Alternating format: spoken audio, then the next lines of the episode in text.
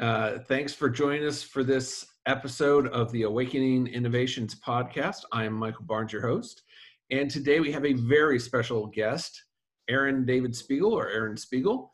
Uh, he is one of my friends, one of my mentors. We have been doing stuff together for, I don't know, four or five years, something like that. So, uh, great guy and great wisdom and teaching that he's going to share with us. okay. There, have it built you up enough? yeah, that's great. I appreciate that. Um, Pass it over to you, Aaron. Well, I appreciate you, Michael. Thanks for letting me be on the show. Um, you're doing great things your own self, and yeah, it's awesome to be a part of that. The Cincinnati Hacking Homeless. I know you're doing that, and then the Awakened Innovations or Awakening Innovations podcast that you're doing now, which is awesome. Boom. Yeah, exactly. so, um, you invited me on, and I have known you for like four or five years, and over the time we've grown together and it's been an awesome journey. It's being an awesome journey. I'm excited to see where things go from here. Um, and I, I know that you wanted me to talk a little bit about what I, you say wisdom, and I, it is wisdom, and it's not conventional wisdom. Right. It's the the problem is, what's that? I said innovation. Yes, I I think what you do is awesome, and as I've told you before, you know, it worked for me and so that's why I wanted you to share it. Well, I appreciate that. I'll say this it works for everybody or anybody that is willing to apply it. I've never seen it not work. So it's a real simple, simple concept, and it's not easy in today's world. It is easy. I want to say it is easy because you can make it easy, but really, the, the fact of the matter is, in today's world, with society the way it is, and uh, with all of the social media and the things that are grabbing at your attention and your focus, all of that is really what's controlling the reality that you're living in.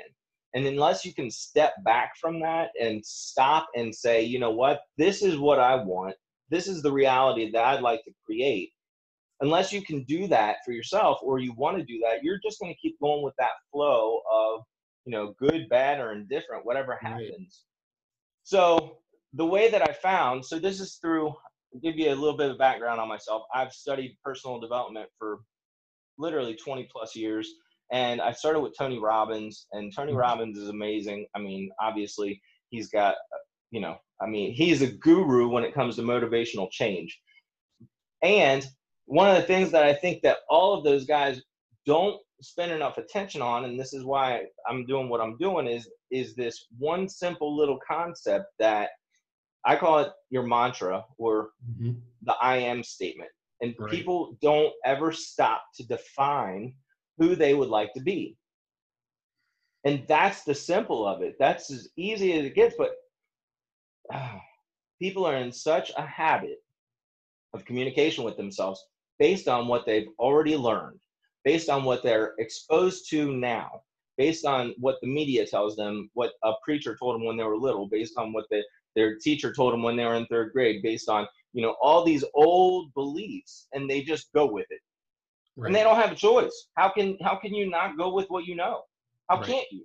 You know so that my challenge comes in finding people who would like to change if they would like to change or if they would like a better way of thinking or to get control of their thoughts really because nobody has control of their thoughts that's essentially what it is you know we go along haphazardly through the day, thinking all kinds of stuff, and not knowing what and a profound impact that that has in our daily life.